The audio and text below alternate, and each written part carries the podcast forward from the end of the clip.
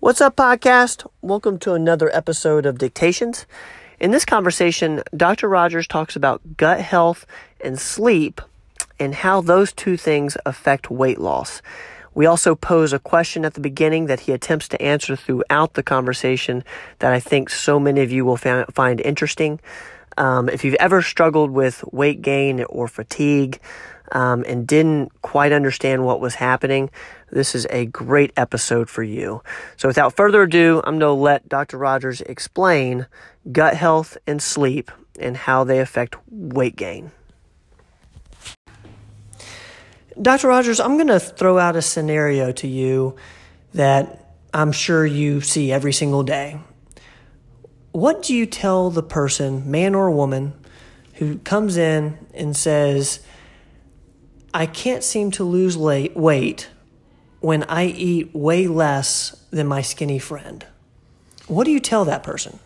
That's a great question, Ben. I get that all the time, and there is a reason. The first thing I tell my patients when they come in to see me is that number one, life is not fair. There's a lot of differences. But the good news is there's a lot of reasons why you won't lose weight when your friend does when you eat the same thing. And two major reasons for that is your gut health, your microbiome. I call them your gut buddies. That that's the bacteria in your gut that, that tell your body and your brain to do everything, including how to digest your food. And another thing you got to realize about um, one reason you may not be able to is sleep. Um, you can sleep to lose weight. Um, how? People think that you have to do something to get healthy. I've got to do something. I got to work out.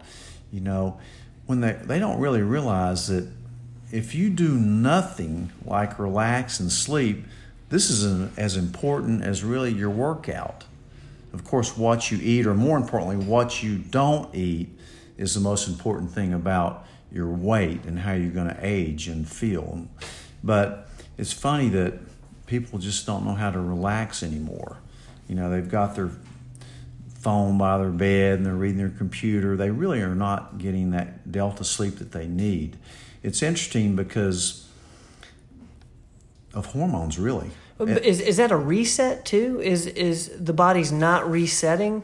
The body is not resetting because at night when you're in that deep sleep, you're producing a lot of the hormones that are responsible for your metabolism, like growth hormone. It's secreted in spurts when you get into that deep sleep.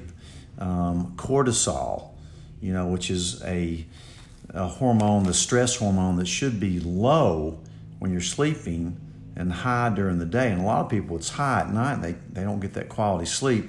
And cortisol is a weight gainer. It's like taking prednisone, it causes weight gain. Another hormone that's important with sleep, of course, is melatonin, which I recommend almost everybody take if they can, um, which is that hormone that we put out at night when nighttime comes. You have a, you're place in your brain called the pineal gland that secretes melatonin. And interestingly enough, um, believe it or not, the gut bacteria produce more melatonin than your pineal gland does. So, in other words, what I'm telling you is that your gut bacteria determine really what you weigh. So, that's why some people can eat junk food and they can somehow overcome it with their particular microbiome, whereas other people can't. That's one reason anybody that comes into my office with any kind of problem, fatigue, weight gain, whatever, I always ask them about how's your gut. That's the first thing I'll start talking about. Um, nighttime is also the time when you your your brown fat works. Now, brown fat is different than white fat. Um, White fat is what you find around if you pinch around your abdomen, you find you get fat. That's white fat. It's visceral fat.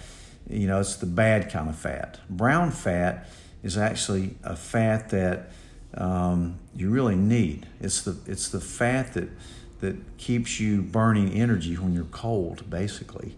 That's why some people try to take a cold shower or get exposure to cold because it gets that brown fat, which is a more efficient fat for burning your own fat than the white fat. The white fat is very hard to mobilize. quick side note: Is that what cryotherapy is doing? Because a lot of Yep. people do that for for weight loss purposes and pain Yeah, purposes. that's one. That's one thing. A lot of times recovery from uh, sports too, but you also make another important hormone in your gut called serotonin. That's the feel good hormone, and believe it or not, serotonin and melatonin you produce more of it in your gut than you do your brain. Um, there's a lot of things you can do to, of course, get into that good sleep pattern. Um, magnesium, uh, vitamin C is actually good for sleep too.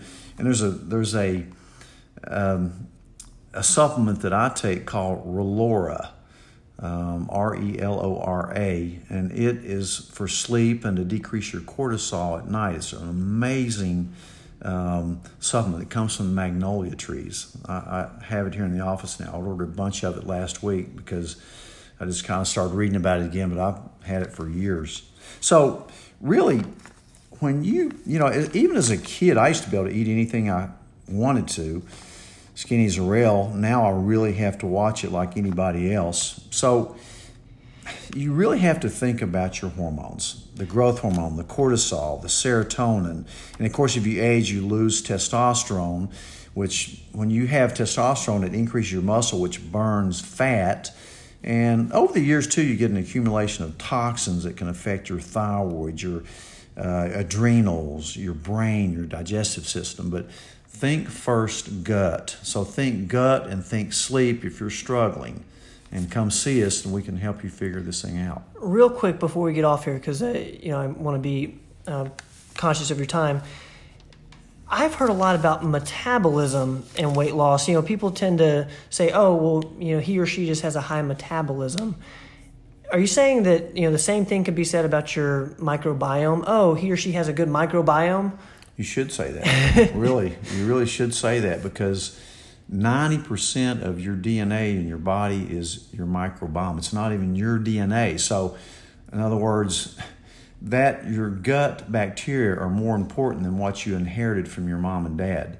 So start looking at gut health. I'm telling you, that's where it all starts. And that's what you what you mean by when you say it's more important what you don't eat than what you do eat. Right, because because a lot of foods are very toxic to your gut bacteria. Your gut bacteria hate it, and you, and you get an overpopulation of bad bacteria in your gut than the good ones that digest your foods that create that um, mucosal lining, so you don't get inflammatory things crossing that gut blood barrier and causing inflammation, which is the cause of most every disease out there. So, yeah, that's what I mean.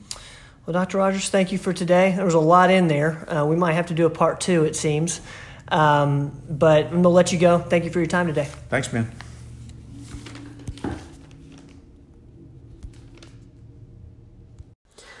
Thank you guys so much for listening to this episode. That's the end of our recording.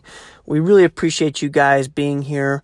Um, now go out, subscribe, give us a rating. Uh, we really appreciate that. It, it helps us be found and it, it means a lot to us. Thanks so much, guys. We'll see you next week.